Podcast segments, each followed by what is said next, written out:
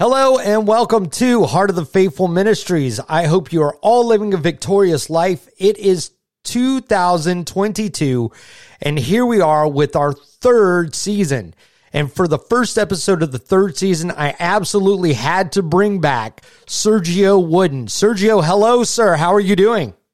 I'm blessed, brother Ron. It is good to be back. Uh, it is good to to be able to do this once more with you and just looking forward to uh, discussing some of the things that shaped uh, 2021 because there, there was a lot. Absolutely. This is our 2021 recap. We're going to go through uh, about 10 items, uh, 10 of the biggest items that we feel happened during 2021.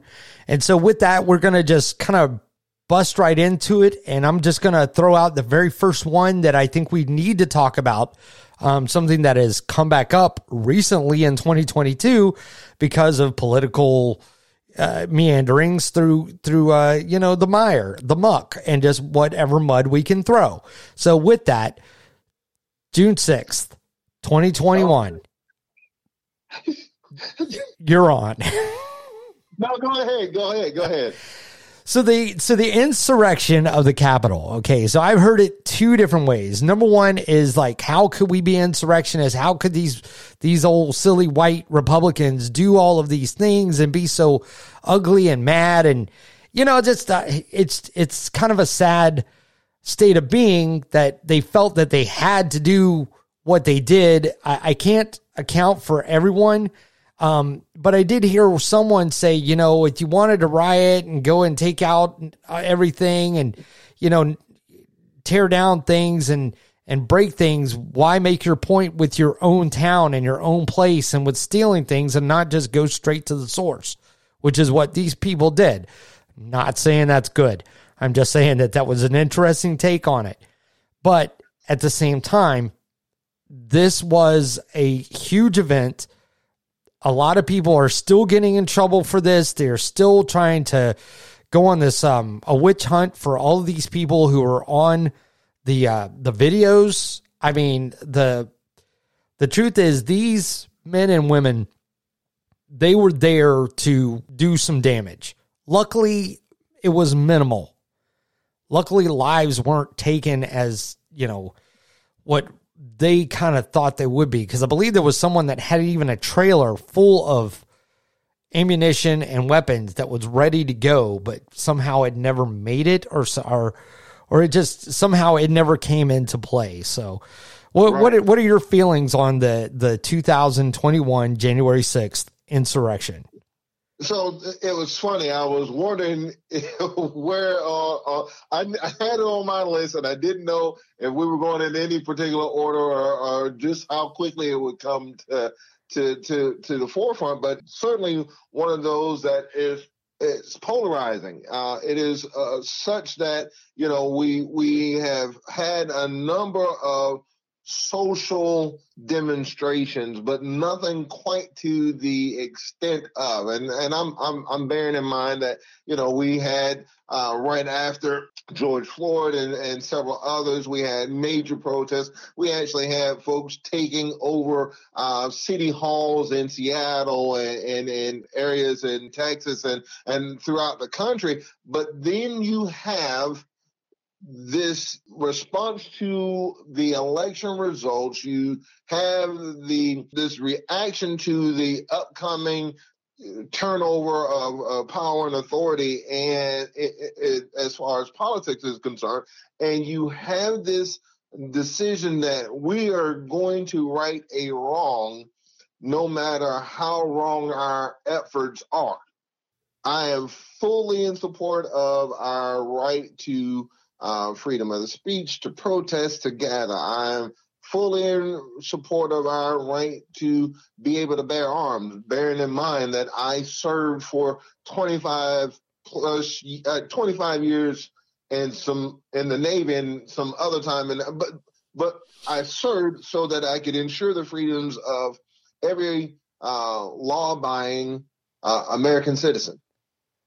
But to take it to the point where we aren't mindful that there are people who are doing their jobs and that we were putting those individuals directly in harm's way to then have those who um, went there with whatever purpose in mind, but didn't want to then own up to or acknowledge their part in it and take the punishment.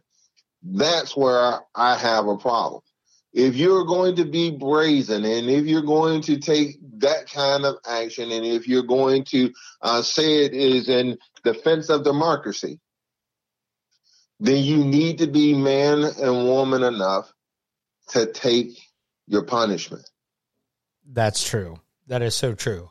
And, and uh, you know, in light of what you said with it being in defense of democracy, though, that that's where we have to be very careful because with the actions of these people, it wasn't exactly clear. It was, you know, the democracy in question was the um, the uh, validity of our elections process. So with that being in question, it kind of caused some rifts. It kind of caused some trouble because you had a president who was up there declaring that the, the, the election process was not going as planned. It was being demeaned. It was being undermined.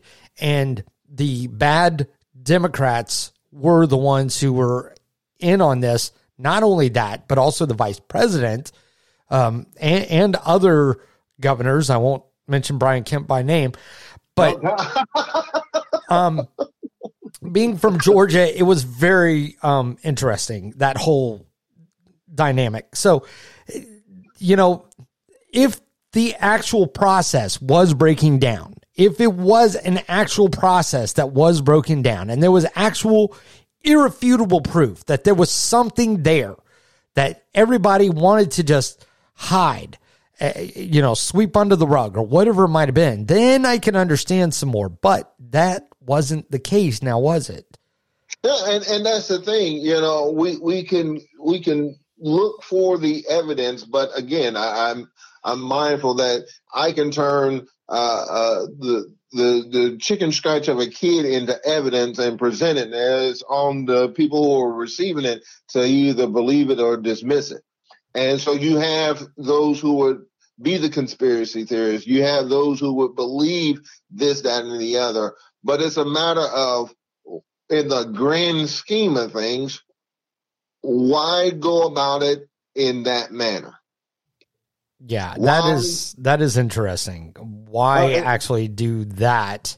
That eh, when there are legal precedents, there are ways to go in and literally uh, suspend the the results. There there are ways to do things, and and the other part that I, I find interesting and worth uh, bringing to bear as a point of uh, of discussion is the fact that um, if it took place, however and why ever, are you putting more of your uh, trust and faith in a system that has, through the years, proven to be suspect. Uh, and what makes it different now? So true. You know, with the with the shooting of Rayshard Brooks, okay, and and I'm just saying this as an example. A life was taken for the life of Rayshard Brooks because when they protested, they didn't just protest it, they they rioted. They burned down a Wendy's.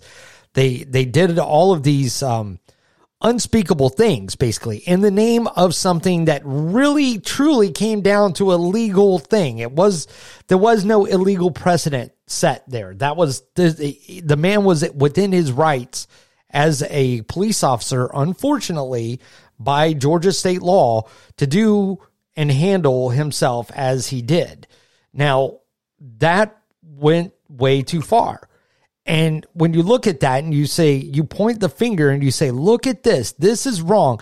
What is it about the life of that young lady who lost her life because of what happened to Rayshard Brooks? Could you not have done things differently? Could we not have maintained ourselves to keep that young lady from dying? You know, but that was um, because of everything that had happened with George Floyd, and and and yes, we we have a concern in this country about racism and about the way that uh, police handle themselves. And I mean, you know, there's a concern, there's a question, you know, there's a conversation there. Let's put it that way. With well, and, and- with this event, though, there is no conversation yet. They were doing what they did without a conversation. you know, the, the, the, and, and, and, I know we have always said, you know, like, um, watch your social security numbers of your, your dead relatives because, you know, they'll be voting Democrat next year before you know it, you know? But the, unfortunately, that's been one of those, um, urban legends that we don't have any physical proof that that has actually really truly happened on a grand scale. Well, and, and, and it's one of those that again, are there going to be some anomalies with the, the voting uh, registration, the voter uh, verification, the voting process? Uh, yes, I would venture to say, having seen it um, addressed here in the state of Virginia, you know, Virginia has such a huge population that is military that by and large vote absentee. We know that two years ago uh, there was a, a, a portion of absent military absentee ballots that poof right. just you know magically myster- uh, you know, mysteriously disappeared. Right. Lost in the mail. and, uh, yeah, and it's one of those where okay, I, I, I get that. Uh, we we know that there's always been the concern, uh, at least for the last thirty uh, years or so, that uh, the reason why uh, Democrats have been so lenient with the allowing immigrants to come in is because they are buying them with uh, programs and they're buying that vote. Okay, uh, I, I, I hear what is being claimed, but at the end of the day, if you go to certain parts of uh, Florida, if you go to certain parts of uh, Texas, if you go to parts of uh, Arizona, New Mexico, um, you know, Oklahoma to a degree, uh, you're more likely to find those um, immigrants, especially those of Hispanic descent, they're not voting Democratic. They're right. actually voting very conservative Republican because most of the re- conservative Republicans that are in those states are looking at the religious backgrounds of their people. Yeah. So all of that is to say that again, a different approach could have taken place. It was a choice. And that goes back to, you know, several things that we've already touched on. Uh, why wasn't there a dialogue? It was a choice. Yes. Why wasn't there a less violent uh, uh, approach? Yeah, you can protest, but why does it have to be that you're storming uh, the Capitol as if you were entering into a third world country that you were intending to overthrow? It's a choice. Why not accept the punishment knowing that you have done these things, you were there. Uh, it's a choice. But the one thing that you and I both know, being the believers that we are, no one escapes consequence. Truth. Uh, no one. Uh, you, you, God will judge all of us accordingly. Another event in, in our 2021. Do you do you have a another one that's might not be on my list or maybe well, on the I, list?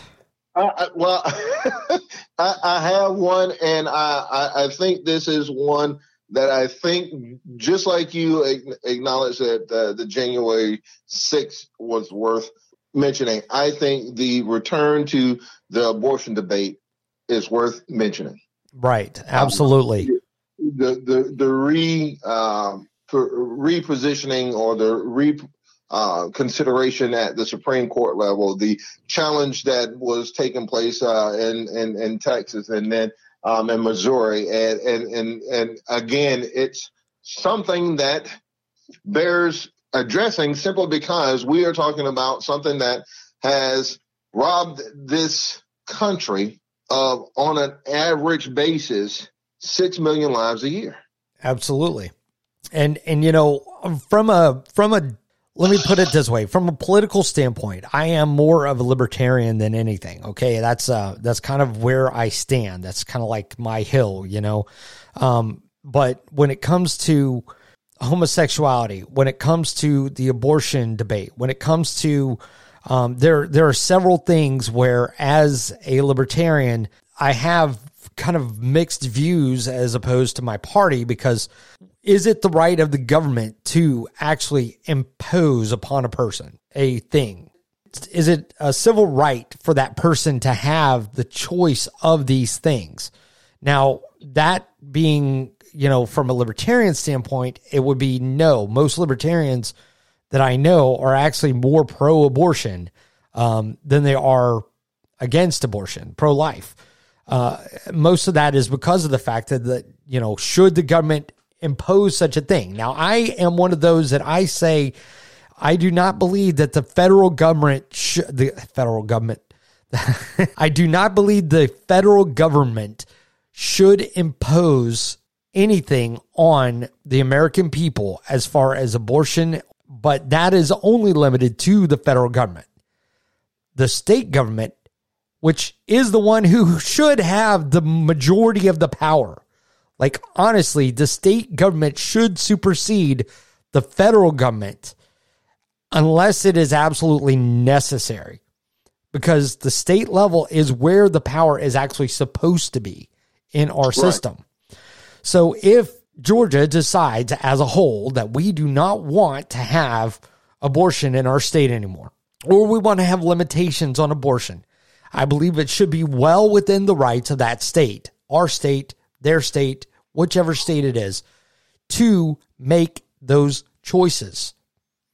Now, with abortion, it's a strong, I mean, we're talking about a strong argument. You know, I mean, this debate has been right. going on for years. But right. for, for, for, generations. Yes. So, but yeah. but to be able to come back to it and consider, you know, for for the people who are pro abortion, it's not a life. It's not a being. And what Texas has done and Missouri has questioned and, you know, went to the Supreme Court was okay, that's fine. You can have your abortion, but we're going to put limitations on the abortion because when does it become a life to mm-hmm. you, the state, the government? When does it become a real, true living being?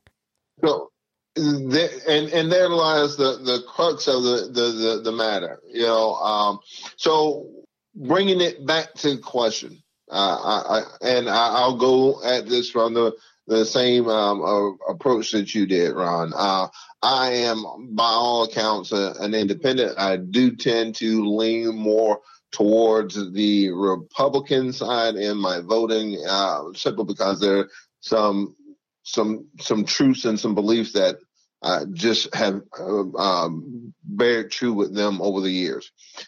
Here's the thing: uh, I, I believe that it truly shouldn't be a federal um, issue.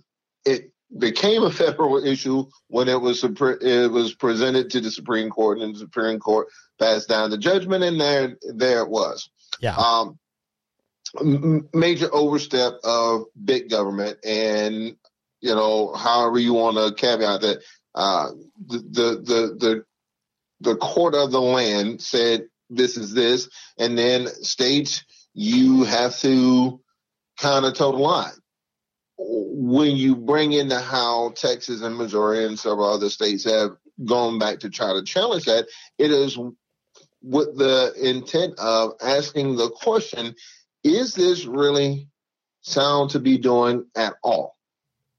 Right. And that's the part where I, I'm, I'm, you know, I go back and I think about um, what it is that we as believers are called to do, and we are to call, we are called to give uh, a defense for those who cannot defend themselves. Very and who true. is more defenseless than the child in the womb, the unborn? Uh, so I'm I'm I'm mindful that that's w- where we really are. Man, you know, I, I, say struggling, but that's really where the the emphasis is at. And then it's a matter of okay, are there caveats? Are there extenuating circumstances? Are there some things that need to be considered? Yes, and uh, and again, um, that's one of those that everyone is going to have to give an account for what choices and decisions that they've made in life. But here's the thing: uh, I, I know what the commandment is, and the commandment is, "Thou shalt not kill." Right, but that doesn't match up to the Bible according well, to well, Raphael right, Warnock. right, and, and, and, and, that, and that's one of those ones where it's like, okay, let's, let's, let's really dissect this. Uh, and, and, and again, it goes back to it being tied to that, uh, given a defense for, uh, again, uh, it's one of those I, have known uh, individuals who had to go through abortions. I've talked with the the women who endured them and the husbands or, or the eventual spouses of those who um, had to endure those. The portion that I think gets lost in the big debate is the emotional, mental, and physical scars that those women endure for the remainder of their lives. Yeah, that that is so true because I mean, unfortunately, with abortion, unless you compartmentalize everything into this nice, teeny tiny little box that you're really never going to open up again. You know, you really have to deal with all the consequences of taking a life because I mean, even for women and men, you know, I I know several people, you know, who have had to deal with the tragedy of miscarriages. Um, mm. some of them even worse than a miscarriage is, you know, a trisomy child. And and I cannot even begin to express the uncomfortable pain and hurt it is to hold a young baby who, you know, with a cleft lip that that goes all the way into their nose and there's there's there's hoses all, you know, keeping this child alive for the little 2 months maybe at maximum if they right. can keep that child alive. 2 months, that's all you've got with this child. And having to console a family and tell them, look, I, I mean, it's it's it's hard. It really is tough because this is the you know again, it's not the sin of the family that caused this to happen. Is the sin of the world that caused yep. this to happen.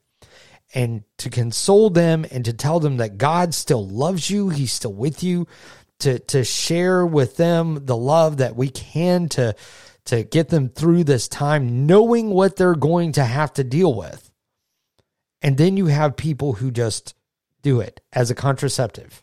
Yeah.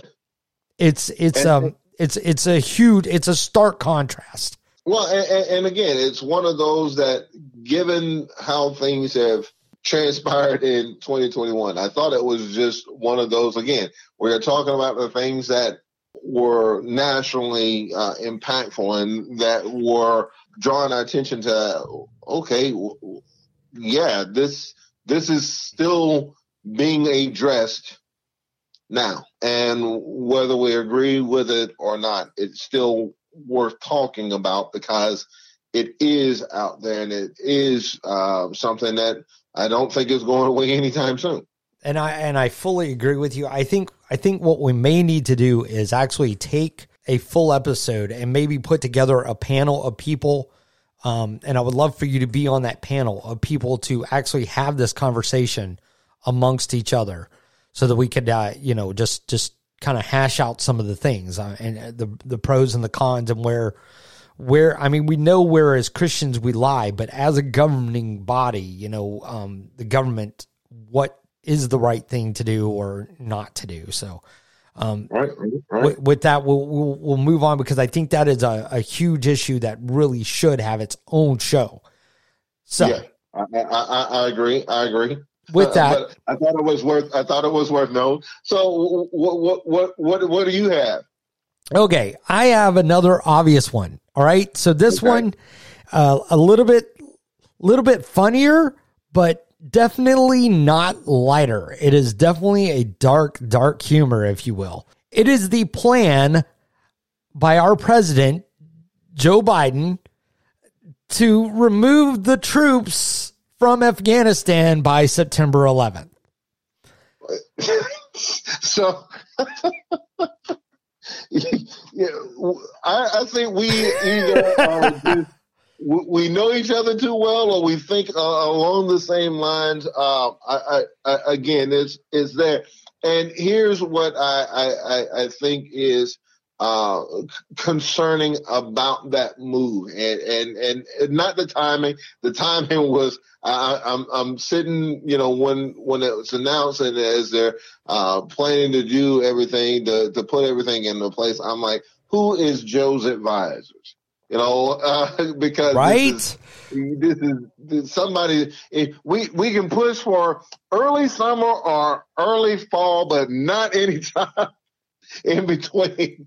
Yeah, that, yeah, that, uh, it's it's short sightedness and it's a uh, misunderstanding of really what was at stake, and we're now seeing it uh, come back. Uh, the the Taliban regime um, is running um, rampant, and there is nothing to slow them.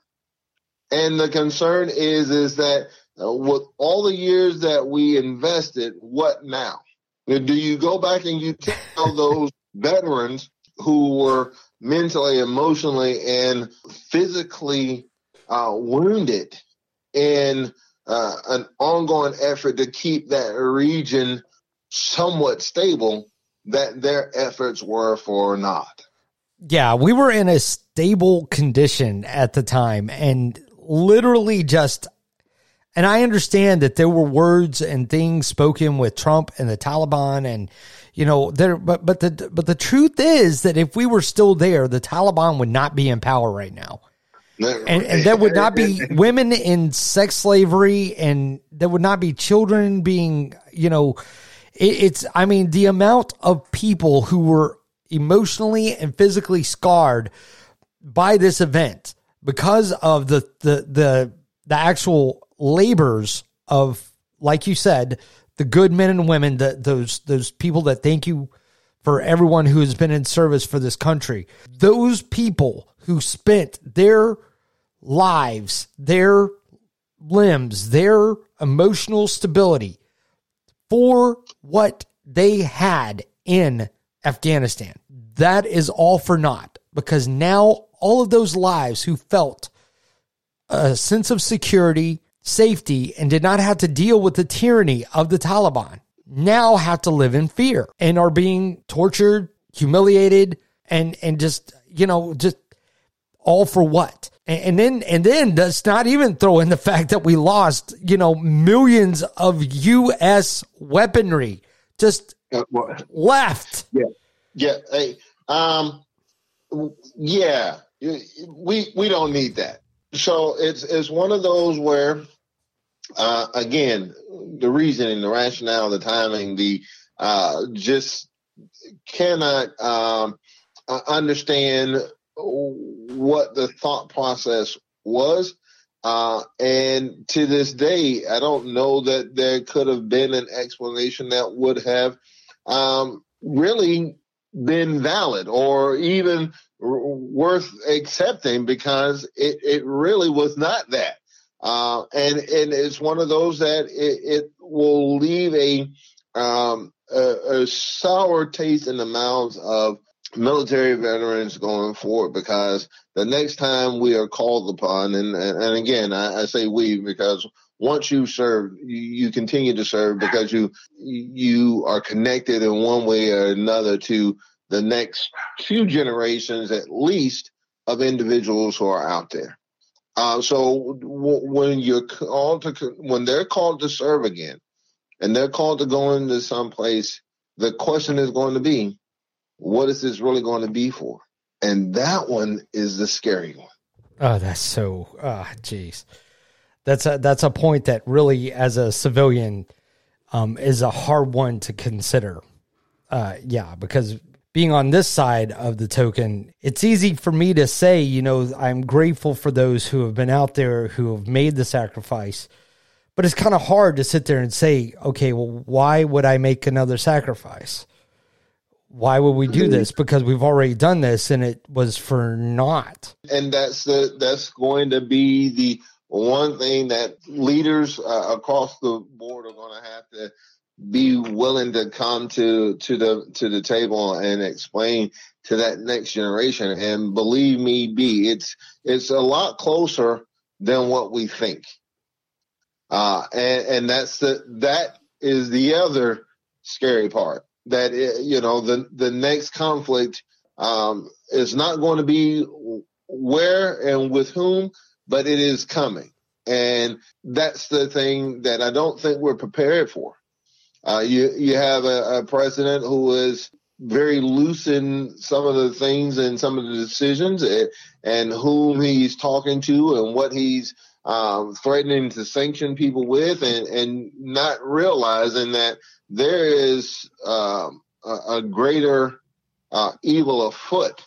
Uh, and it's just one of those, it, it's going to be timing. And when it hits, I don't think the uh, American people are going to be prepared for it. All right. Well, that's that that is a that is a huge issue. Uh, but let's look at something uh, else. What have have you got something else? What do you have on your list that we could talk so about I, next? I got I, I, got one that I, I think is uh, worth uh, putting out there, and and and, and I I will uh, I will preface it by saying uh, it's one that I, I think far too many people have given credence to. Uh, and and and I'll explain that as I uh, as I talk a little bit more about it. But cancel culture. Uh, oh, I, I God! yes, and is it and and I, I'm sorry, but I'm I'm of the mindset that if you don't agree with my opinion, if you don't like what I have done, if you, however it is, uh, you're open and, and, and free to that choice and that thought, but you don't have to continue to listen to what I'm doing. You don't have to continue to uh, engage me, but don't try to shut me down simply because we have a difference of opinion. Oh man, you know and, and this this one right here is is a. I, I'm just gonna say like um, you know this trend of canceling people has costed there there's been a cost for these people. And for you know for us as capitalists that is our vote. That is our cancel. That you know if you do not agree with whatever is going on like i know right now there's a big to do about carhartt. Yeah. I mean you know i'm not even gonna get into it. It just don't buy their stuff if you don't agree with it. It just all right. there is to it. And all this other foolishness that is literally just vanity. Just right, and and we we we know what the wisest man that ever lived said about vanity.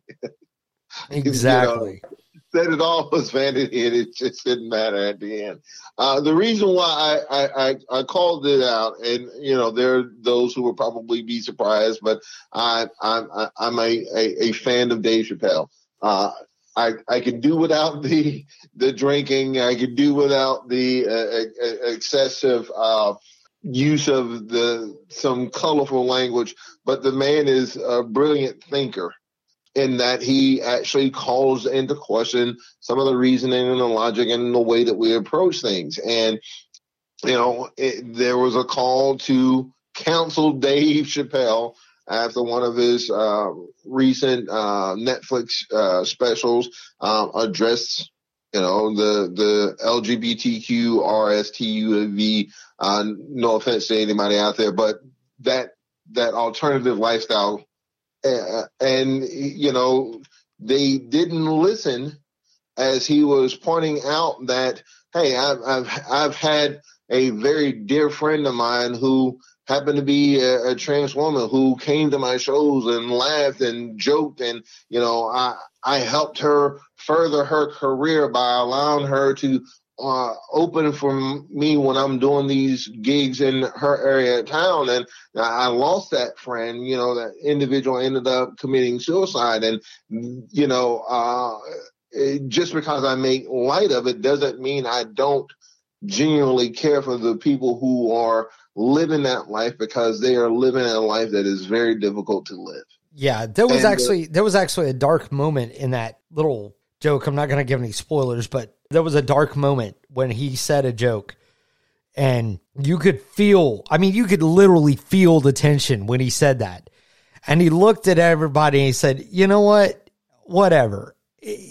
She would have loved that joke, you know? Right. And it kind of gave you some freedom to be like, oh, wait a minute, you know, okay, that, you know, maybe there is something to be said about the life of a person that we could still, you know, say something, no matter what they're going through, what they're doing, you know, what what's happened to them, that we can actually just have a lively attitude towards things instead of being so, you know, very timid. You know, well, not even timid. I, I think the the word that I'm looking for is just being touchy. You know, just it doesn't have to be right. so tender. Is was right. his point. And, and and the and the fact of the matter is is that it, we have all heard some things in our lives. But not everything that um, hurts our sensitive ear or everything that hurts our feeling is worth crying wolf over. It, it, it really isn't. And uh, unfortunately, we live in a, a society today that, uh, it, again, if you say something that I don't necessarily agree with, my immediate response or my immediate reaction is to um, go out of my way to uh, attack you, to uh, to take away your livelihood, to to get folks to look at you in a uh, much harsher light. And uh, what happened to just ignoring it? Yeah, and I think the I think the broader term of what we're talking about is not just cancel culture, but the new wokenness.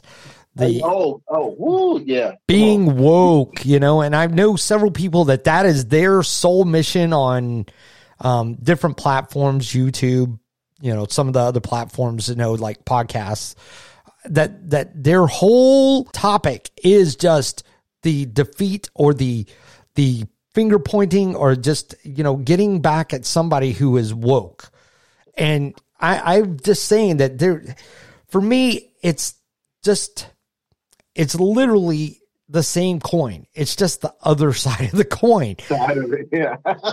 you're, well, you're, and, and, and, and, that's the scary part is when we're able to actually sit down and break it down, it's just literally just a flip of the coin. Yeah, so so that's just one of those things that just uh, like your butt hurt because their butt hurt, but their butt hurt because your butt hurt, and everybody is butt. Can I say that on this? I don't know. It's, it's my podcast. I don't care. we, we we might get canceled. No, no.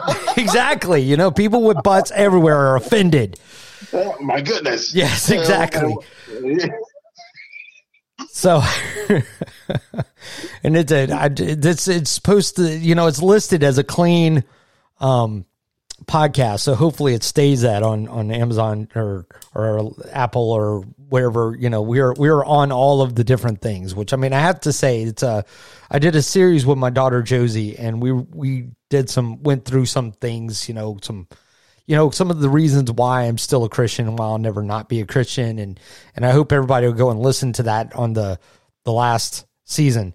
But um, you know, when you're dealing with a podcast or with with speaking out on anything even with us talking about abortion or or homosexuality or transgenderism or any of those different issues anything that you say i mean you could literally talk about dogs or something and that could set someone off because we have become so tender in this generation that we have to be careful to tiptoe on every single eggshell that has been placed. I mean, it's not even eggshells anymore. It's literally landmines. Landmines uh, scattered with with scattered shards of glass. Uh, so that, if you, you put entirely too much pressure on, you're going to get caught one way or the other. And, and, and again, it's one of those where where does it end? Uh, and, and, again, it's one of those where I don't think it's going to just fade off into uh, uh, obscurity. It's going to be one of those things that um, has a lingering effect, and it'll be one of those that we'll look back at this point in time and say uh, there were so many people who unceremoniously were taken down because someone had a difference of opinion. and, and that that that's a little scary to me. Uh, what what what else you got there, brother? Okay, so I'm. She was a young lady, went traveling with her boyfriend, and the whole point of their YouTube was to show them living out of a van. And uh, the young man supposedly killed her. Uh, we'll never really know. Uh, Gabby Gabby Petito. Why could I not remember that? Anyways, so Gabby Petito was killed by Justin Laundrie allegedly. We still don't absolutely know, but we do know that there was a manhunt for. Um, I said Justin is Brian Brian Laundrie. Okay. Anyways, I've got Laundrie. Anyways, Brian Laundrie killed Gabby Petito. A manhunt took place because Brian Laundrie could not be found. However, his parents were involved. Maybe they knew where he was. Maybe they didn't. They claimed they did not know where their son was. Poor Gabby Petito, a YouTuber who did a travel vlog uh, based on living out of a van, had a confrontation with her boyfriend. The police pulled him over, talked to them. They released both Brian and Gabby. And now we're at this point to where, you know, here we are. Even Dog the Bounty Hunter got involved. Right. Yeah. Okay. Well, let's hear what your take is on this. Well, see, this is this is one of those. It's troubling to to me because uh, as as the father of two daughters, uh, I, I I don't ever want anything to happen to them, especially at the hands of someone that they know, especially at the hands of someone that they know and that they trust or that they may be in a relationship with. Uh, and I certainly don't want it to be one where if something were to happen that there are so many unanswered questions. The one thing that was brought up as this was carried, uh, this this coverage was going on, and it went on for, I mean, six seven weeks uh, on end all the way up to the point where they eventually found um, his remains and, and, and I mean, you know, found his body and then they were, were led to some other things that ended up finding her remains. One thing to have this kind of situation happen, and I, I, my heart goes out to any parent who loses a child, uh, especially in this manner. But it brought to light that you can get national coverage if it's someone that fits this general description. Oh, see, that's actually where I was actually coming to. That's man, we are we are in sync on this one. Continue. So, well, there, there's you know, if, if you fit a certain description or you're part of a certain demographic, there's going to be something about you on the news regarding your missing person. But if you don't happen to fit into that perfect square box. It's not our concern. It's not a concern. Uh, and during that same time frame, there was a, young African American mother who had been missing. Uh, had a, uh, I think the son was, uh, I think he was younger than eight. I can't remember if it was six or eight. But here, this young son has absolutely no questions or uh, no answers to where his mom is, but here's this young lady who's running, traveling around the countryside, trying to make a living as a uh, travel uh, blogger, and there's more attention paid to that versus this child who has potentially lost his mom. And, um, yeah, that is that that's just that's that's that's exactly the point that I was going to make. And and I just have to say one thing, you know, if this does not drive home the point as a perfect example of the very same people who are driving the narrative in our country, the very same media who were just you know just out there just disclaiming any kind of proof or, or declaring any kind of rage. They were making all these different accusations and, and making different, you know, uh, headlines that were discouraging or encouraging or, or and outraging. You know, it just, they were making a narrative for the people of this country of a different color, a different race, a different culture they have called out and and singled out and pointed at and done so many um you know op pieces um calling things facts declaring that we need to be this way as a country but then they go and they turn around they act the exact same way as the people they are accusing. Right right. Please um, and- tell me why that is acceptable. Well, and, and that's the thing, you know, uh, it, there are those who would say, well, that, that really isn't happening, is it? Uh, but when I can tell you that uh, the number of indigenous, the number of indigenous women, and when I say indigenous women, I'm speaking those who are Native American or American Indians who are living on reservations. The number of those who go missing yearly. The numbers would astound you.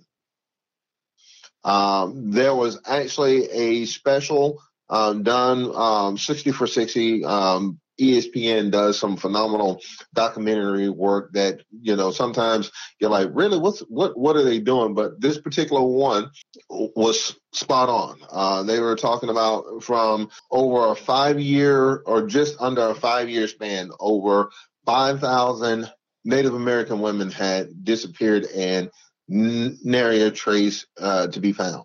And so many had gone missing in this one particular area that the reservation decided that they would start teaching the young ladies how to box so that in the event that they were attacked, they would be able to defend themselves.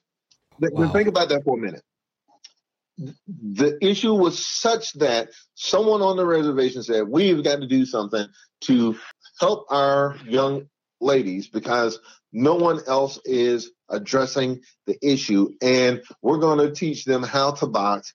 And if nothing else, they will put up a fight. They will not go quietly. And this will curb some of the issue that we are seeing happening to our people. I'm a dad of two girls.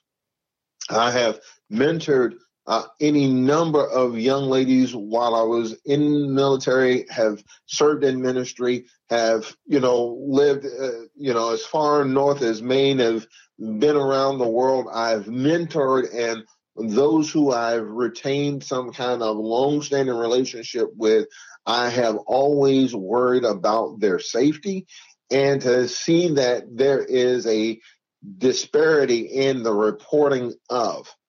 That bothers me.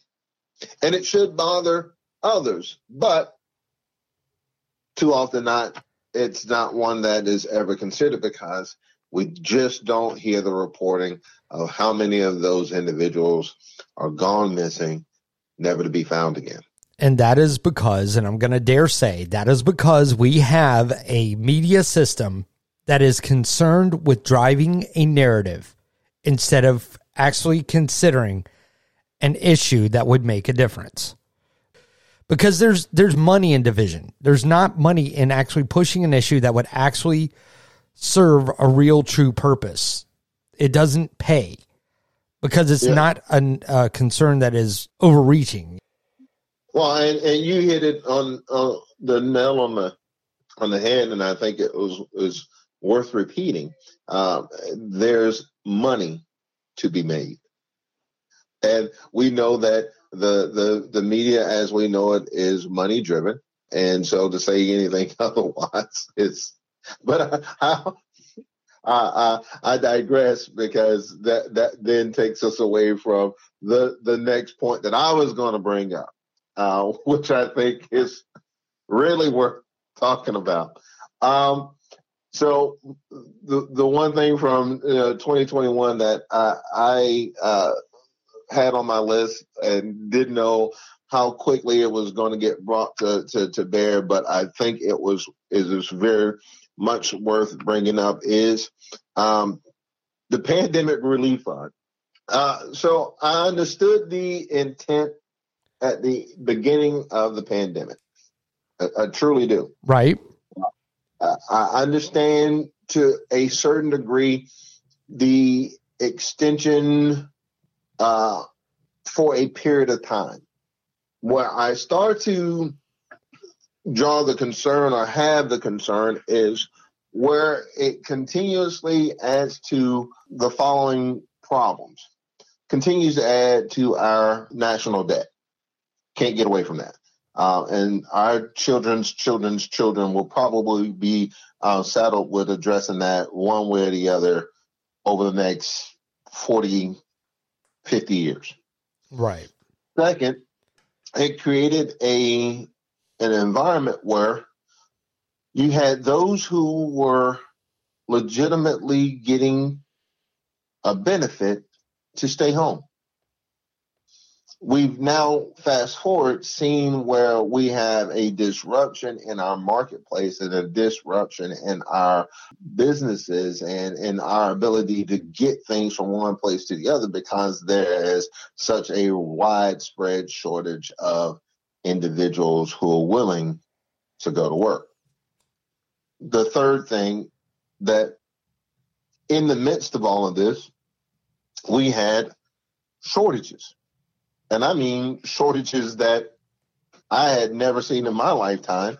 Uh, I was too young to remember the gas shortage of the early 70s, but I've heard enough people talk about it uh, but I had not seen the shortages that we in, incurred. And uh, again, part of that was because um, there weren't the people there to work and people were hoarding. And then there were those who um, had no desire to go back to work and, and they were available to go and get things during the hours that some of us were working. And it just made it a little difficult. But then what you had was, this mindset that uh, we'll eventually get more. And, and, and it was like, but who's paying this?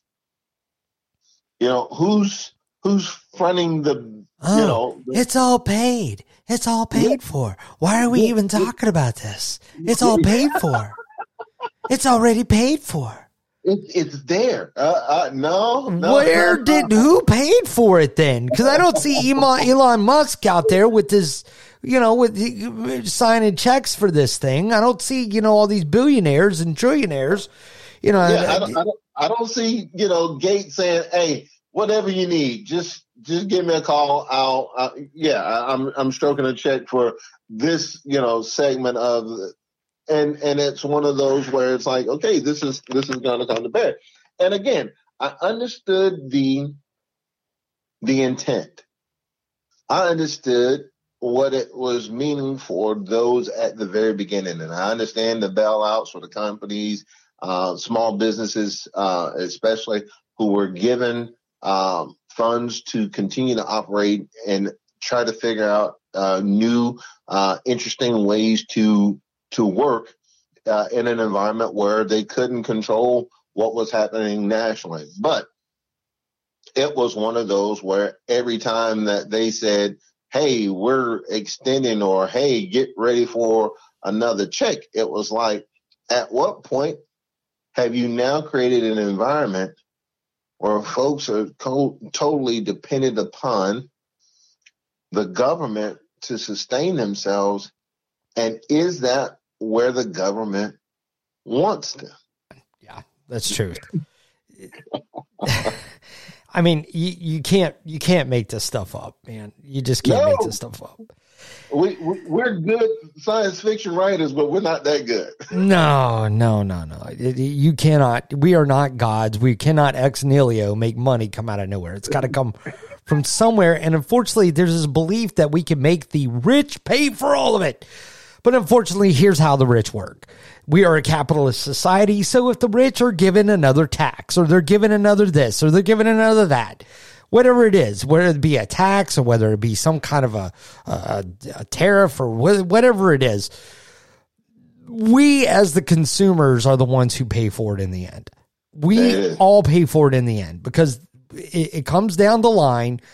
The man up top, woman up top, whatever it may be, whoever it may be, they are not going to pay for anything. Even the taxes they have now, they don't technically pay for because we yeah. paid them through capitalism. Our money goes to them. That money goes up the line. It pays for all the people that it needs to pay for. And once it reaches that person, then they say, oh, well, we need to impose a new tax to take 40, 50, 60, 25%, whatever it may be. And they still, they still pay a lot of taxes just because even 3%, I'm sorry, 3% of a hundred bucks is $3. 3% of a billion dollars. I mean, we're talking about a mega difference, you know? Yeah. So with that, they're already paying a lot of money. It just may not be as much as we wish for them to pay. But the truth is, all of that money gets trickled back down. Because if you say you have to pay 50 to 75, I heard some people say 99%, they should pay 99%. Well, guess what they're going to do? They're going to raise everything 200% to compensate right. for the 99% that you're taking away from them. And that's the thing. Uh, if, if we were to be mindful, uh, if we were to really look at how we have uh, driven our society, and, and, by no stretch of the imagination am I looking for um, there there to be uh, unchecked, unmerited taxation, because that just just you know that doesn't make make sense and you you end up causing more problems Than, But what I am looking for is a way for us to address it in kind and then be mindful that eventually that's going to be a bill that somebody's got to pay. And that's the thing that I, I, I think that, uh, again, the, there's this fallacy, there's this, this false mindset that oh it's taken care of it's, it's there. And it's like no there's a reason why we we we've had uh, two or three near government shutdowns is because the money isn't there. And we can't just exactly. because if we keep printing it and we don't have the right uh, things backing it we're going to have a worthless dollar. And by that then we have to concern ourselves with who is holding our debt and there are those who just aren't educated in the fact to know that China is one of the greatest holders of American debt. And they aren't aware of the number of efforts that China is taking to buy up U.S. land and property.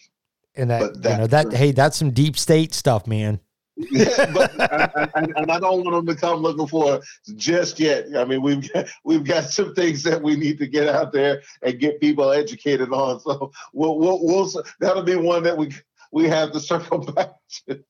Right. Speaking of deep state, I've got another one for you. All right, All right. going into um, Facebook, which has now changed its name to Meta because Facebook had to rebrand itself, but and through rebranding itself, they also came out and said that some of the fact checkers and whatnot that they had were actually fact checking based on opinion and not on actual facts. Yeah, you have to acknowledge that before all the public, and you have to acknowledge that knowing that you probably should have acknowledged some other things. I thought it was pretty uh, pretty ingenious of Facebook to get everybody to do the 10 year challenge. right. but that wasn't, that wasn't, that wasn't 2021. That was 2022. But it was one of those that you, you almost, uh, you know, uh, beg the question, you know, are we getting uh, closer and closer to a point where um, recognition is not going to be the kind of recognition that we really want in our lives.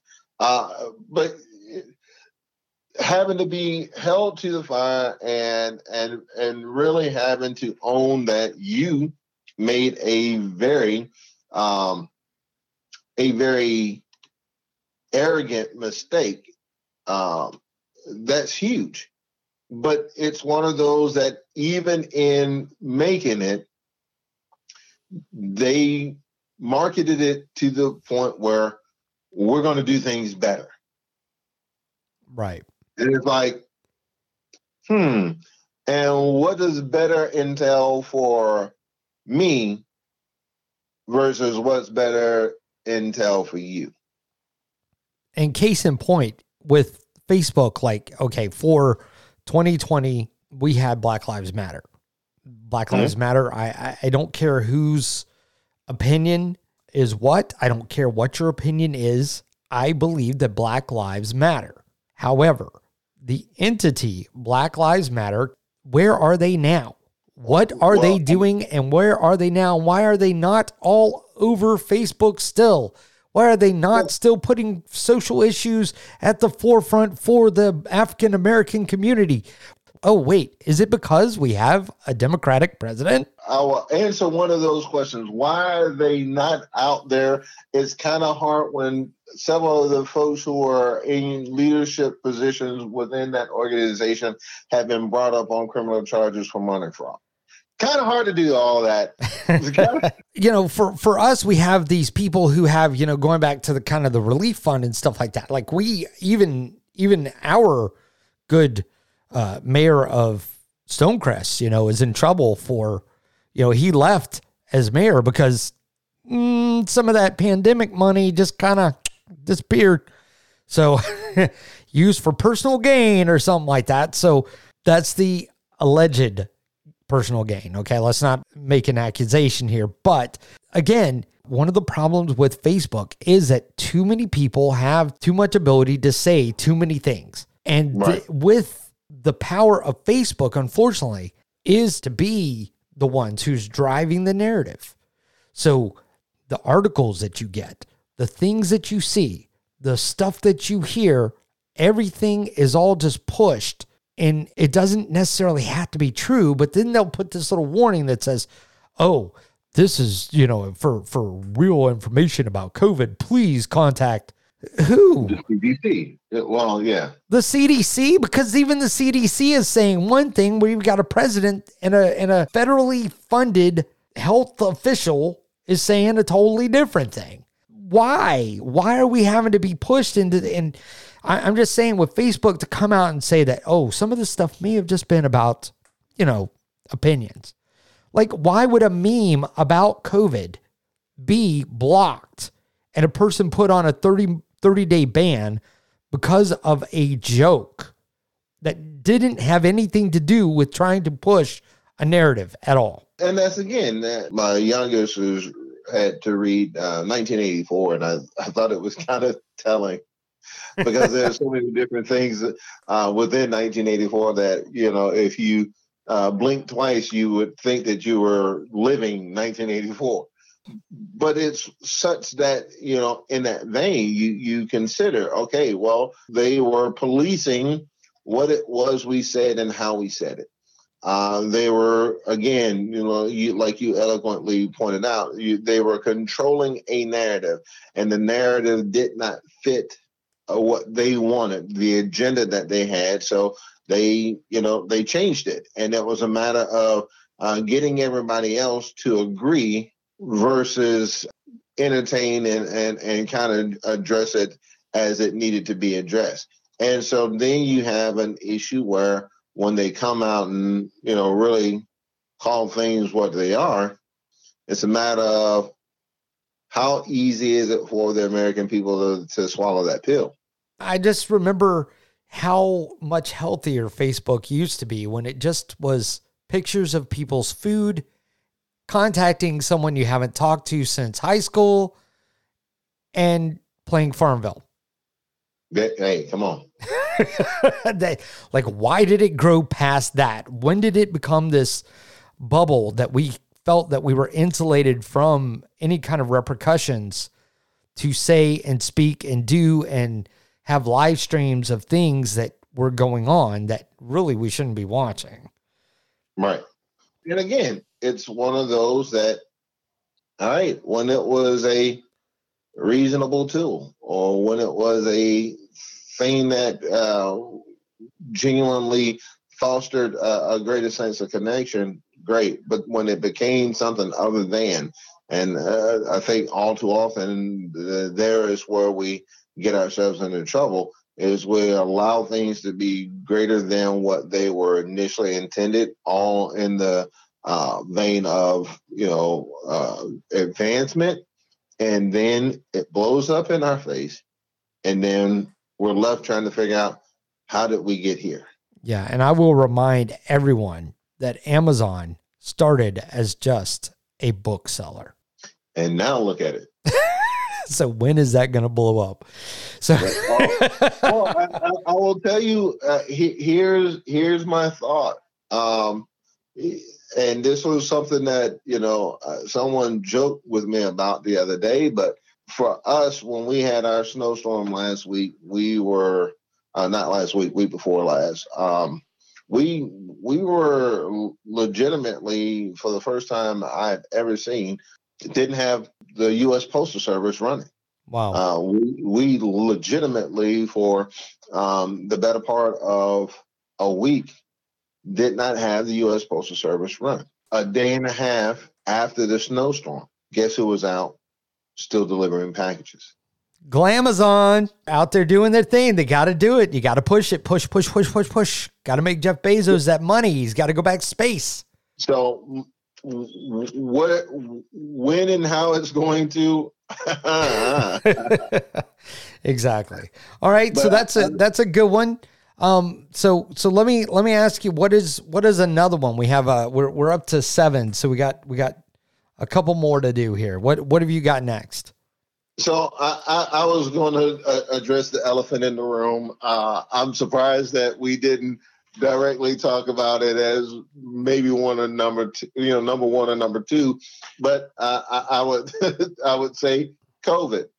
Okay. Um, we, we, saw COVID um, uh, take over our lives, change how we did everything from educate our kids to how we worked, how we dealt with our sick and our elderly, how we interacted with our fellow man, how we went about whether or not we went about being socially engaged, and then the division of who's vaccinated, who's not, what you can do to help yourself or your loved ones. Is a mask really something that is beneficial or is it not? And how that plays into every other facet of our lives. And I will say this I, I apologize. I know I'm about to offend some people. So I just ask for forgiveness in advance. but if you are in the car by yourself, take the mask off. yes. Ah, uh, yes. We we have to be, you know, we have to be vigilant at all times for for COVID is coming for us, you know, even even when we are alone. So even know. when we're alone in our car by ourselves, not going to pick anybody up, not having dropped anybody off. We are just in our cars by ourselves. But I, I, I, I, I joke, but I, I, I genuinely think that this is one of those times in history where too much information has been a disservice. Uh, we have been literally uh, inundated day in, day out with multiple reports on uh, a, a, a virus that it does have the ability to mutate. And if you're telling me that we can get vaccinated and we can take the two shots and get a booster, but it's still going to leave us susceptible to the virus, uh, then why are we still having the conversation? Last time I checked, that's exactly what the common cold is. But the common cold has similar similar fatality fatality rates. But we're not running around talking about, oh my God, the the common cold is coming to get us. It's oh no, the big bad COVID bug variant Amoxicillin is coming to get us. And I, I don't know who gets to name the the variants, but they're kind of starting to sound a little iffy. Yeah, well, I mean, understandable. The the thing about COVID is that it's it is a concern for people. I know I know two people um, who they have they one is in the hospital right now. He's being weaned off of of oxygen, and that is something that is a concern. Um, the other one he he got out of the ICU. He's home, thank goodness. Everything's fine. It seems to be okay. Um, however, there was another lady who, you know, we just talked to the to the mother of the child. Um, her daughter, who was pregnant, had the baby, and the baby went home with the father, but she never made it home because she contracted COVID. And unfortunately, COVID for a pregnant woman is a major concern. So here's the thing about COVID that I agree with Ben Shapiro and others who, you know, who I am still an advocate for vaccine. I am an advocate for vaccine. And the reason why is I've had COVID twice. I believe that we should vaccinate only to protect, but the people who should be vaccinated the most are the people of main concern, the people who we really need to be concerned about. A, a healthy young 19 year old, 20 year old, or whatever it is, that the, these are not people that we have the most concern for because they're they're gonna more than likely survive it. But someone like the elderly, 92 year olds, 93 years, you know, 85 year olds, people like my father, even who, you know, 67 years old, he has, um, he, he was in a he was in a, a horrible wreck on a motorcycle and unfortunately it kind of left him in a bad way well you know for him his health is not 100% because of that wreck so for him, when they said, hey, we're going to go get vaccinated, I was 110% behind it because we don't want to see our loved ones be hurt by COVID or any other thing. I mean, we just we just don't want to see that. But however, this is not going away anytime soon. So our decisions have to be made based on the fact that COVID is not going away. It's just not. It is it's it's endemic now. This is not a pandemic. This is an endemic situation where we have to be concerned for people.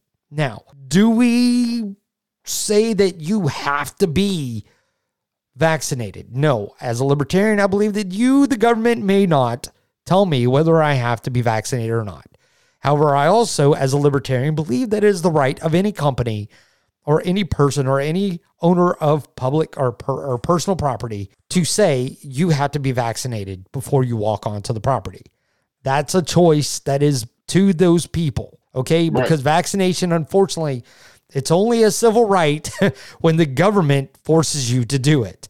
It's not a civil right when, say, Baskin Robbins doesn't want you to come in without a mask or without a vaccine or you know or or or an airline or you know whatever it may be they have the right because it's not a civil issue anymore. Now this is this is a public issue. This is they own that public property if i don't want you coming onto my property and setting a fire to my trees i have the right to tell you don't come onto my property bringing your fiery stuff on my trees or or even if i don't want you coming to my home with your maskless COVID self or whatever it may be, I have the right to deny you access to my property. You know, you don't have to come into my house. I don't want right. you to come into my house because I own the property. As a property owner, I should have that right. So, that being that that is my view and take on COVID. Yes, we are dealing with something that is basically a cold um but it's more potent than a cold because the the the death rate of the flu is more in conjunction with what we have, but it's not really the death rate that's the concern. It's actually more so now the amount of people that are in the hospital because we have we you know having family that are in the medical field, they have seen the concerns. My wife unfortunately had a um she thought it was a problem with her heart. Luckily, it wasn't. It was something else. But she ended up going to the emergency room. And, you know, when she got there, there were no beds, there was no place for her. Why? Because COVID. There was no place. So my wife had to spend the night on a gurney in the hallway Mm. because it was overrun with people with COVID. And then you had that secondary concern. Well, my wife's in there with all these people with COVID. And this is an issue that I think might be with her heart. And it turns out, luckily, it wasn't. But what if it had been? What if it had been something? You know, so so this is where we have to be practical about COVID, and we need to be more practical with what we actually know, and stop letting the government make our decisions for us. We need to be smarter and make the choices based on what we feel is right for our family, but also for our community. Don't Yeah. let anybody push you around, but also don't make a stand that is going to harm other people. Yeah, bro. I almost want to break out into applause because you brought it to a point where we collectively got to be concerned with our community uh, and not allow this to grow into some tirade by our government that seems to be flipping just about every other hour about how we are to address the concerns. Having had COVID, me, my wife, my daughter, having have it impact our church uh, on a couple of occasions, having uh, known uh, family members. Uh, I've got a cousin there who is in in Athens who's had it twice now. His mom was hospitalized for nearly two weeks. She had new, uh, walking pneumonia set in because she had COVID and it, the fluid had built up. Uh, having just literally uh, uh, about a week ago buried a close friend of mine that I coached with who uh, uh, you know had been healthy, had uh, been vaccinated, had taken um, some some uh, other supplements to stave off, ended up getting sick, and within two days of being uh, diagnosed, he passed, and he he leaves behind a wife and three daughters. Now, granted, you know uh, family and friends have rallied around them.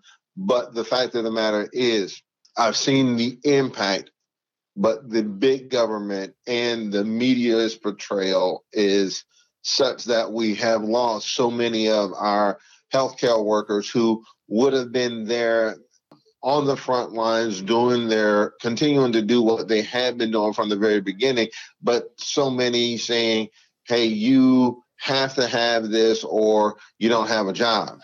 Well, I've seen it up close and, and personal. I've, I've been in the trenches, and to tell me that you want me to go a step further in this way or that way when it may go against my personal beliefs, uh, it doesn't impede my ability to do my job if I'm abiding by the safe uh, safety precautions that have been put in place it, it, it gets to a point where they're exhausted.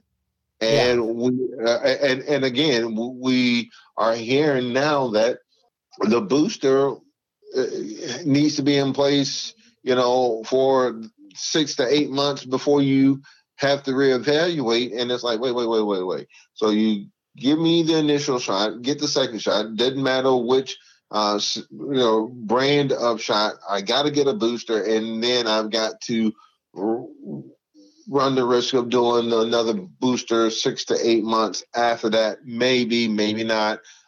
There's just so many different levels or so many different gre- degrees of what's going on, and it goes back to, hey, let's all do our part within our communities. However, you see that as being. If you're if you're not feeling like yourself, stay home. Sneeze or cough in your elbow.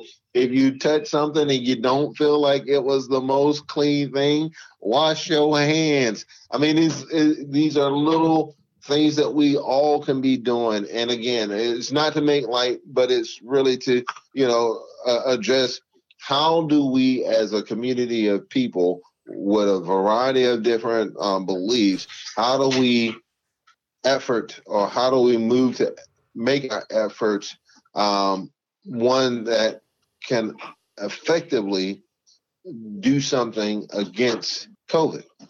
I just thought it was necessary to say once again, we, we saw lives lost, forever changed, and we there is no end in sight, so to speak, for how uh, COVID is being uh, mentioned or addressed in our lives today. I'll end the COVID segment with we're all battling the same problem. It's not a black, white, Republican, Democrat, Hispanic, Jew. It's not Christian. It's not, it, it it's worldwide. We're all in a human problem and we have to be human to find the answers.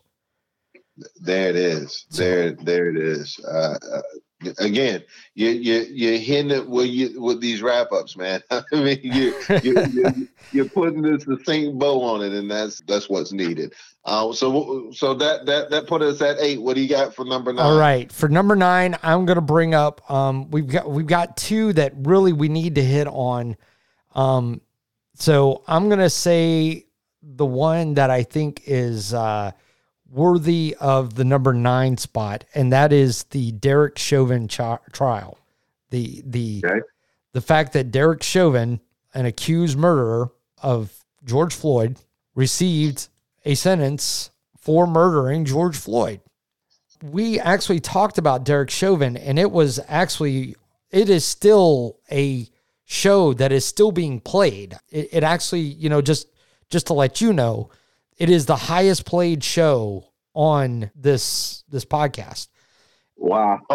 it, and and it has gone worldwide. I mean, we are talking about Malaysia, Cambodia, Spain, Portugal, England, Africa, places in Africa. We we are talking about this is a this is a worldwide thing that this this one show hit on uh, so many different uh, occasions, and I've heard so many different people talk about the fact that they agree with you and with me and you know the the fact that you know we we put it so succinctly succinctly about the the whole George Floyd Derek Chauvin um, position that did Derek Chauvin deserve being accused of and convicted of murdering George Floyd?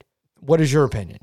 I think beyond a shadow of a doubt, it was warranted here's the thing at no point in any of what we saw video wise did we see a a, a, shift in concern for George Floyd. We, we, we didn't. If anything, uh, where police are trained to de escalate, they actually escalated. Uh, there's a, a, portion of the video that shows him sitting up against the wall. They proceed to get him up from the wall, proceed to walk him over to the car, proceed to take him from leaning up against the car to down along the ground. And from that point on, everything that was done was an escalation of uh, a force that was not warranted.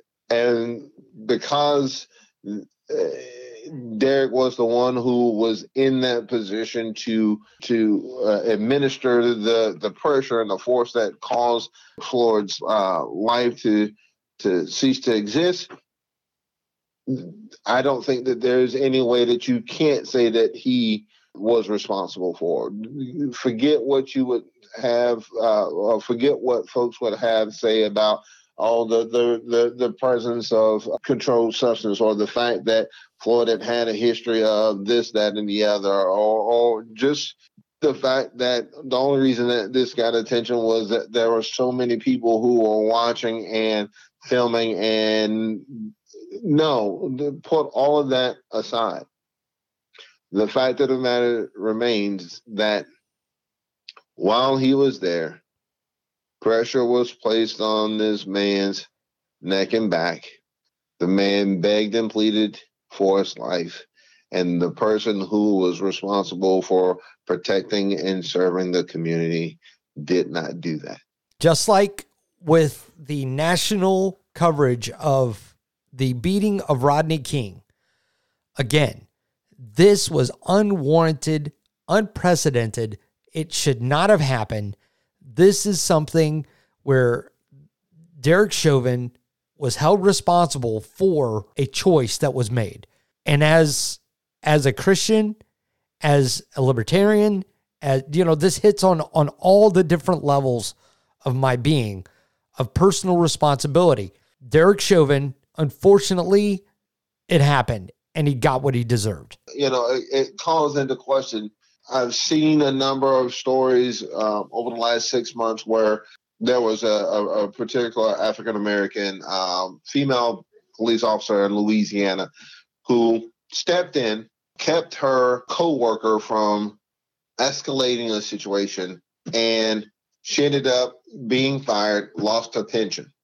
Because there was this, you know, there was a difference of opinion about how things went down or how they should have gone down, and it, you know, almost brought into question that that blue wall. You know, don't don't don't go against the blue wall because it's you know there are very few people who will ever understand what it is to put on the the uniform and we've got to protect this against all else and it you know it brought to to mind you know if it weren't for this happening in broad daylight in a downtown area uh we have ever known i would venture to say we probably wouldn't because of the actions of the other three officers who were present and not a one stepped in to do a thing. Yeah, and that's 2021's topic because I mean 2022's topic because now they're they're looking at these men going to trial being accused of at least negligence. Right. At the very least. And in the greater scheme of things, it almost begs the question are we living with a unjust system? Uh, and the reason why I say that is, I, I again, I, I, look at what it took for um, the um, Ahmaud Arbery case to come um, and and have the outcome right there in, in our home state of Georgia uh, t- for it to come to what it did, and how you know there was some concern about whether or not it staying in the neighboring county was going to be enough for there to be the right decision. There was question as to whether or when this thing was even going to go to trial right, for the right, Ahmaud right. Arbery case. Right, right, and and so you, we have that, but then on on the other coin, we have the I always forget the young man's first name, but Rittenhouse or Are you talking uh, about Rittenhouse? Rittenhouse, Rittenhouse. Right. I just don't know how to to think or feel about that one. You know, it's one of those where, uh, you know, as I heard the the story come back, you know, from the court, from the trial, uh, there were just certain things that just didn't add up or make sense. You know, um, the, there were those who would lead you to believe he had absolutely no right or business being in, in, the area during the time of the riots. There are those who would tell you, no, no, his father lived there. He knew some people who owned a business. Um, he was going to help them uh, protect the business. There are those who would have you believe this is a good kid who was under the influence of some other individuals who should have known better. Then you, you know, would have those who talked about how he bragged about the comfort, confrontation. You have those who would lead us, uh, and I say all of this to say we live in a very flawed society where the system, on one hand, would have us believe that, hey, he was well within his rights. But then when I go and ask, well, what about the rights of Philando Castile, who had a right to have his legally owned, legally licensed, sealed, concealed weapon on him and when he went to, he even acknowledged to the officer, I have a weapon. I'm going to give you my paperwork. Get gunned down. How is it that this is the system that we have?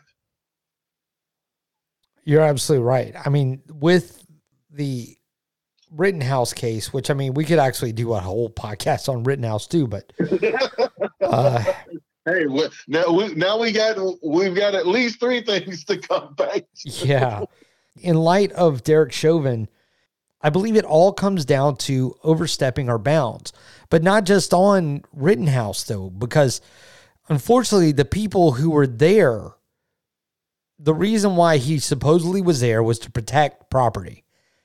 That's what was given. We don't know. We, I'm not even going to speculate.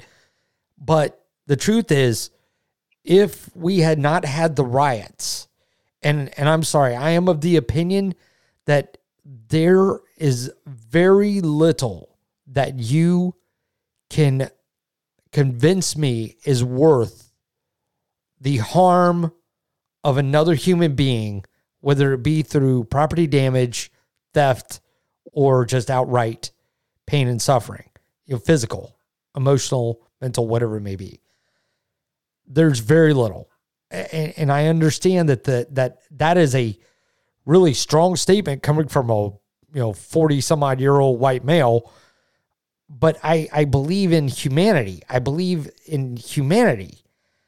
Just, you know, we need to have the question. And that's why, if we actually sat down and talked about the question, why was it that Kyle was out there? Why was it that Derek Chauvin did what he did? One of those where we we look at so many different environmental impacts. And again, this is one of those where um, it, you, you got to know that pooping and, and peeing in your own, and I hope it's okay if we say pooping and peeing in your own backyard. That's okay. we'll let this one slide. Oh, okay, thank you. Um, pooping and peeing in your own backyard is it's it, it doesn't make any sense, and pooping and peeing in somebody else's backyard still doesn't make any sense. Why do something that is negative? I I, I am with you in asking uh, that question, and I would long say that when there is no hope, people will become desperate and will do anything. Yeah, and absolutely. The, the fact the fact of the matter, if we were to look at the gentrification of any cities in De- Detroit, Los Angeles, particularly in Compton and Watts, if we were to look at um, certain areas in historic um, Atlanta, like Cabbage Town, like uh, like uh, sections of um, Five Point or the West End, where even though there have been efforts to come and clean things up, there still just isn't enough. That leaves people like those who are in Bankhead courts that are like uh, uh, uh, in Carver homes or in places like that to turn to whatever is available, right, wrong, or indifferent. That's where we end up. And then for a movement to come along and to take those individuals or take some who are very close to that kind of state and say, hey, we want you to be on the front lines of a movement and we want you to be a voice uh, uh, of young people saying that we don't want to take this violence against us anymore they're those who are willing to jump at it because it's the next opportunity. Again, right, wrong, or indifferent, it still goes back and needs to be questioned. Why aren't we doing more to address those kinds of things? Why aren't we doing more to make certain that we don't again I, I don't have a problem whatsoever with people protesting but there's a way to go about it.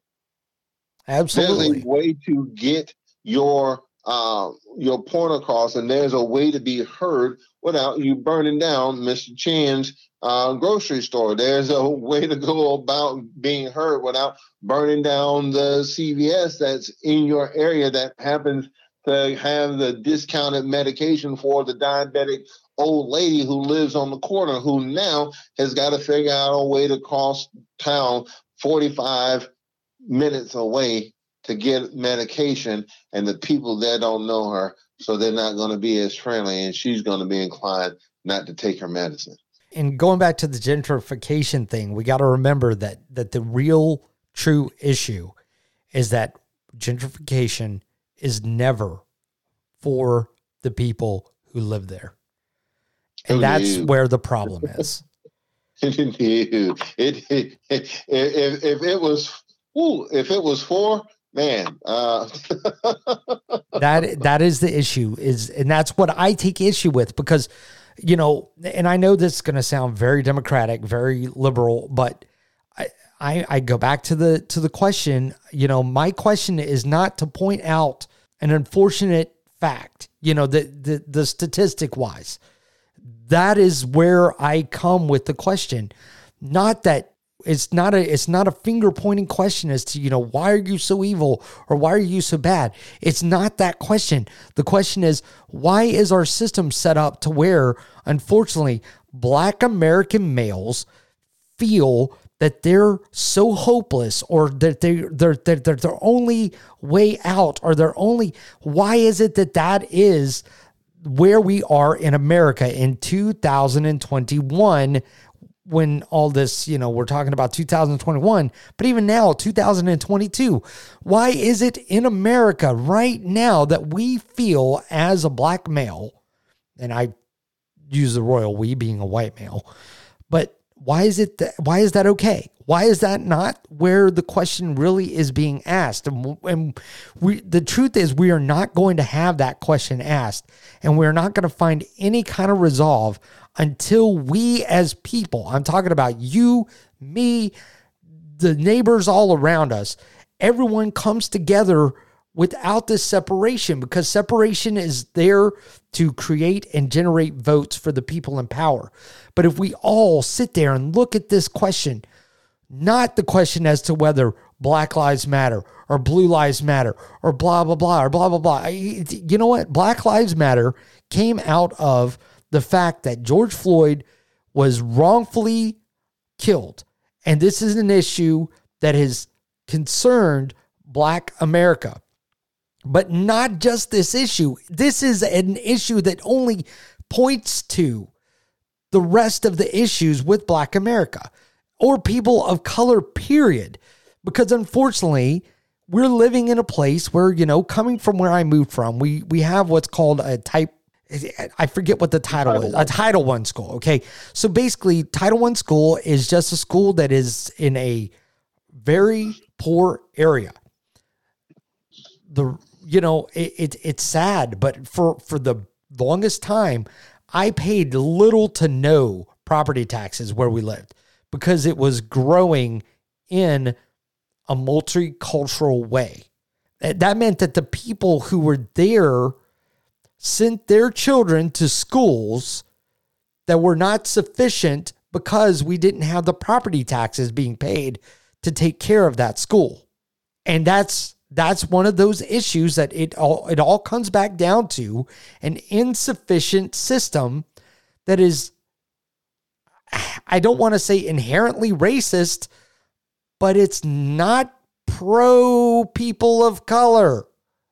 you know what I'm saying? Right, right, right. And and and it's one of those where again, if if we were to go back and we were, uh, if we were willing to invest the time, and I say we, I say collective uh, American populace, if we were willing to go back and do our due diligence, do the research, and actually read about why these things are so pressing of a matter and so pressing a concern for uh, whether, again, if we were to do the demographic uh, makeup, why is it such a problem for uh, the schools uh, that were in predominantly black neighborhoods uh, that were mostly comprised of apartment complexes and not homes? Um, the property taxes are then filtered out to the broader uh, compasses of the county. And if you find that the the, the other areas of the county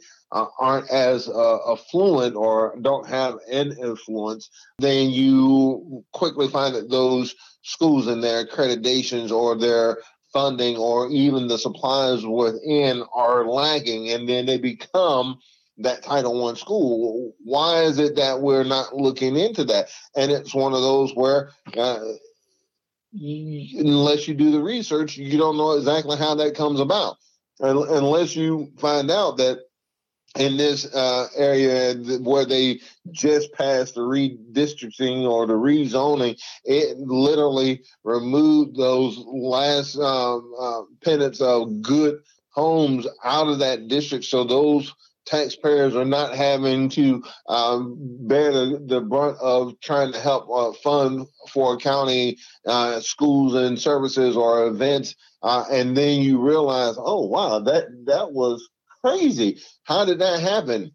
Oh, it's it's a part of a greater agenda perpetuated by a seedy or you know corrupt uh, political uh, system, and then you say it's always about the dollar.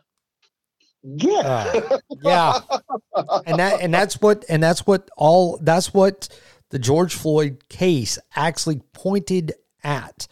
And unfortunately, I, I'm sorry. I, I know that people will disagree with me, but like the whole defunding the police thing, that was taken the wrong way. Defunding the police was the wrong title of a movement that really should have been a reflection on our justice system.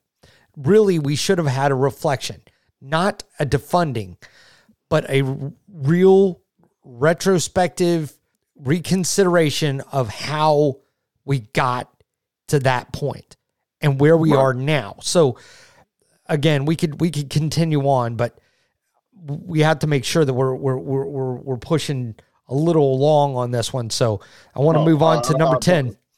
But uh, so, my, my, but if you'll if you'll wrap up the Derek Chauvin one for us, and then uh, and then so, give us your next one uh, grand scheme of things, and it goes back something that I alluded to other uh, earlier. We eventually will come to bear the the consequences of our actions, and this was again one of those opportunities, uh, or this was one of those times when the consequences were merited, and it calls into question what do we do in the face of a choice, and the choice is we can do right when everyone is watching, but we certainly must do right when no one is watching because it ultimately comes down to how we are going to be remembered and how our actions impact not only those who are immediately there, but the next generation of individuals who are to come about. And in this case, I think it rings true. Uh, the consequences have probably made it very abundantly clear to those People are watching. So please act accordingly. Oh, that is beautiful. I love it. Thank you.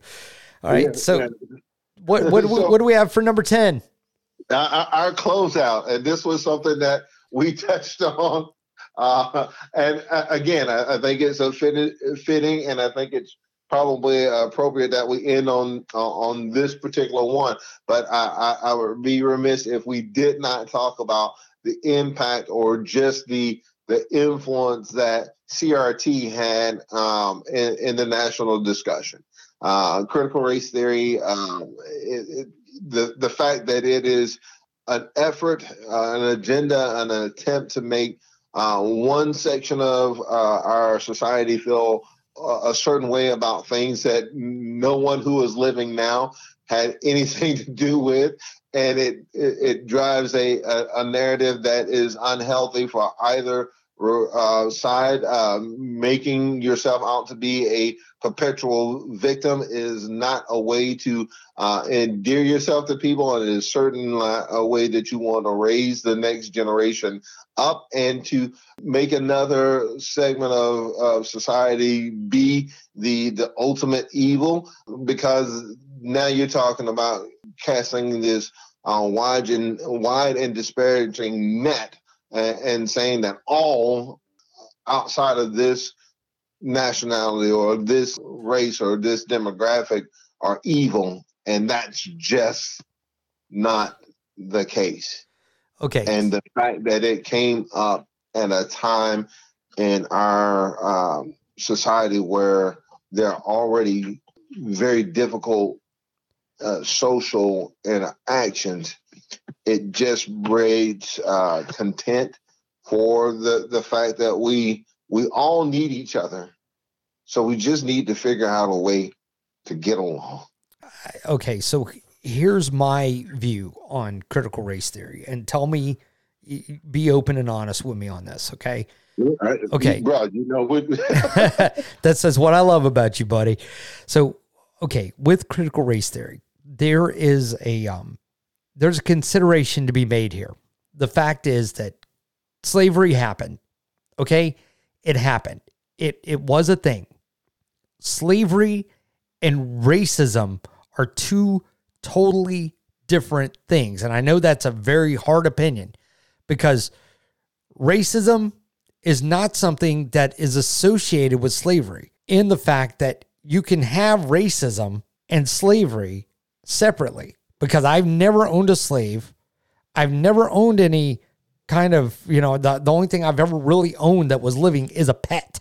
I mean, right. I don't know what you want to call the kids, but but but but as far as that's concerned, yeah, I've never owned, I've never bought for or or, or inherited or or owned a slave, a person who is in in you know has to work for me, it, eh, you know, or or has to do what I tell them to do, or you know, I've never had that in my life. I've grown up around enough people who were racist, okay? That you hear so many horrible things being a white male.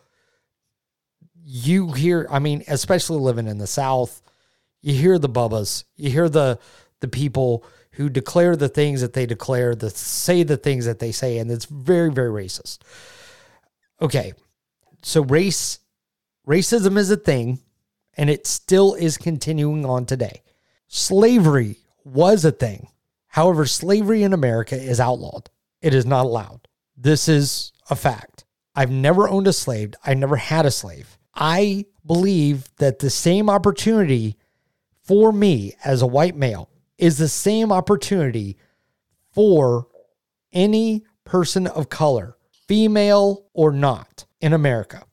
The only difference between my ability to do it. And critical race theory will say that, well, you have the benefits of white privilege. You have the benefits of being inherently white. The money is basically over on the white side. If you go to if you go to the bank, they're going to be more likely to give you a loan than it is a black male because I am less of a liability just based on my whiteness. And that unfortunately is true, but that doesn't mean that I have to pay for the repercussions of maybe never even having a slave owning family member in my life. I have no idea. I haven't gone back and looked, but there's a, is there a possibility that I have had a slave owning family member? yes, absolutely. I, I would have to go look into this. But as a white male in the year 2022, I don't feel that I have to pay for another human being that did something that I never even had any real consideration or never lived through. It's it seems absurd to me and and and now we could sit there and say, well, well, Ron, you know, that's uh, you're paying for the crimes of of your of your ancestors. Well, let me ask you this: Why aren't we still slamming Germany? Mm. I mean, they're all Nazis, right? Hey, you know, aren't all aren't all Germans Nazis? I mean, wait a minute, wait a minute. They they all were Nazis. They all killed people. Hitler was a thing. We know that that was real.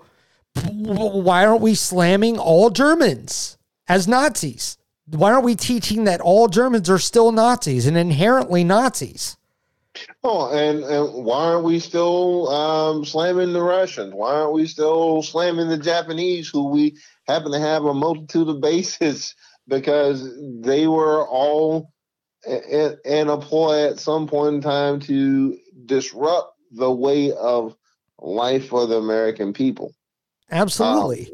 Um, at what point do the sins of the father not become the inheritance of the son? Are we talking seven generations removed? Well, uh, fact of the matter is, we're well past seven generations. Uh, but the, the fact of the matter is, is that it is concerning that, again, while we know that it is a part of our history, that we have not been able to move forward or that we would allow the new spins on a creative history or revisionist history to to, to take place. Okay ladies and gentlemen uh, let us be clear. Like you said slavery does not exist. Uh, and while there have been and will probably forever be um, scars from it in our uh, makeup of communities or things that have uh, that were poorly reported on but uh, have come to bear in the last 20 40 50 years it still shouldn't be that we are holding this proverbial grudge against a whole section of people. Because i would venture to say if that was how we wanted to play it along then what about those young men and women who marched with Dr. King? Right. What about the young men who were killed during the voter registrations and died alongside their black counterpart? What about the countless men and women who have done what they have done in the name of trying to find define and uh, address equality in our country and those who have given their lives and those who continue to fight the fight today. If it were such that one race was so inherently evil, how is it possible that there would be any who would lend themselves to the cause of those who have been so impacted? Truthfully, here's the thing about being a white male, and this coming from a white male. Okay, you're being a male, period. You're already being attacked with the quote unquote toxic masculinity. Okay, to- toxic masculinity is this idea that we are, you know, have these thoughts, we mansplain things, we do things wrong, we, you know, we, we we're we're just too too tough, too buff, we're just got the John Wayne attitude. We we don't we're not sensitive enough to other people's feelings. We're not you know the toxic masculinity is this whole idea that we now have to battle and and deal with as men okay? Then you have the whole sexual thing you know like you cannot be um you have to be careful. I i remember you know it, it was kind of sad. I i remember um a father who would never even let his daughter sit on his knee out of fear. Mm. That's sadness. I hug my daughters. I kiss on my daughters. I give love to my daughters. I'm not going to do that in an appropriate manner. I'm going to do that because I am their father and I love them so very deeply. And I'm not afraid and I'm not ashamed to be their father. This is a fear that drives men today to not even give the love and care that they should to their daughters because they're afraid of being accused of some kind of sexual perversion. This is this is sadness. Now, you throw all of that onto a male. You feel inappropriate, you feel you have fear of inappropriateness, you have uh, being emasculated because of the way that you're being treated by women, you know, always being accused of or always, you know, having to deal with or, you know, just just having several female or male issues that are kind of driving a wedge between um, relationships with men and women. And then you have to deal with the fact that you are a white male and that makes you evil. And I know, I know that this is one of those things where we could sit there and look at that and and and the black population could sit there and say, "Oh, woe is me." Because here we are with you feeling how I felt for years. And this is completely understandable. Completely understandable. But it doesn't make it right. Because here's the thing how power works, okay? Whoever is in power is the oppressor. It doesn't matter who it is. Once that power is removed from power, now, say you as a black male, black males, black all black people all together, they they they come into power. Well, as soon as you've gotten into power, you've become the oppressor. And then you become the thing that you have declared wrong. It's just how power works. It's just how, when there's a power vacuum, someone comes into power and they become the oppressor. It doesn't matter who you are because the truth is, there are so many varying opinions that you are going to make an opinion that is going to offend or push down on or do something wrong to somebody. And that's just the sad truth. What do we do now? Well, what we do is we stop driving the wedge. Stop driving this this belief that any race, any person is inherently bad.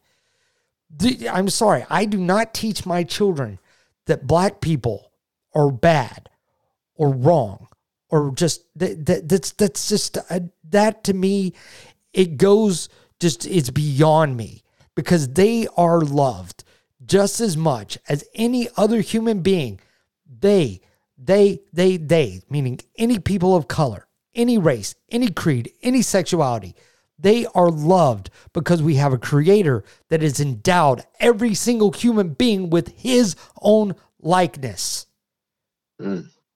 And that is what makes everyone particularly and spectacularly special. There it is, man.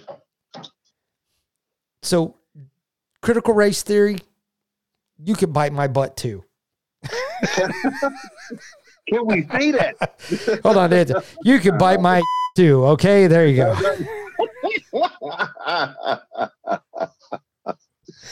Again, it uh, goes back to where we, as believers and as we uh, are, are having grown up where we grew up, having grown up in the times that we grew up and and really knowing the value of individuals is that every person, every group has good and bad, and everyone has the choice to be this or that. And it's a matter of truly um, acknowledging that everyone uh, has a place and everyone is on one way or the other dependent upon somebody else other than those who look exactly like them because that's how the grand scheme of things works. And the, the, the sooner that we come to the reality uh, of that we need one another, uh, the better off we will be. And I truly uh, think that uh, as we have these kind of poignant and open discussions, uh, folks will hopefully come to see things a little differently and will choose better and will do better and and by that we will have done our part to to uh to have some some things uh uh work out for for God's kingdom. Yeah, don't be afraid to love. Don't be afraid to love someone or something or or you know, it, it, doesn't matter what they are. Don't be afraid to love that person. Don't be afraid because they have a different sexuality and you read in the Bible that God, oh, God abhors this, but you know, don't be afraid to love that person because honestly, is that your problem? No, it's not your problem. It is God's problem. So don't make this exclusive uh, choice that just slams the door on people of color, race, religion, sexual orientation. Don't slam the door on anyone because here's the thing about humanity we are all injured, we are all hurting. Everyone yep. has a hurt. And unfortunately, we walk around and sometimes we think in this culture that we could just just be mad at someone because they acted a way that they acted, but you never expressed how you were hurting.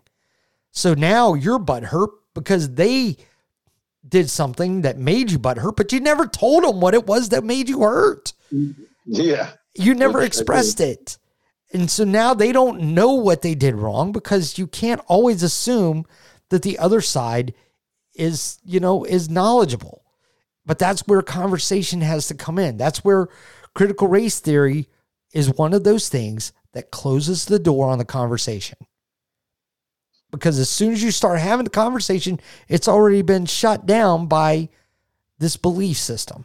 But that goes both ways. Don't yeah. sit there and believe that, oh, well, well, this is the American way. This is the way it all has to be. We are American, but we do not need to be American first. We need to be human first. We need to be God's creation first. That's it. And that, you know, uh, anything short of that is uh, something that it probably is not going to pan out well in the long run.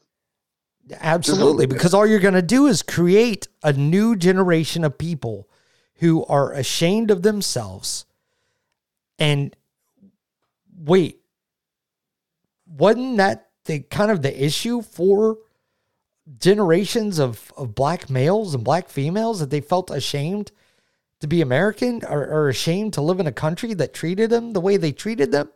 Mm. So is it okay or is it just a matter of I don't know, revenge, payback? I don't know. What you what would you call it?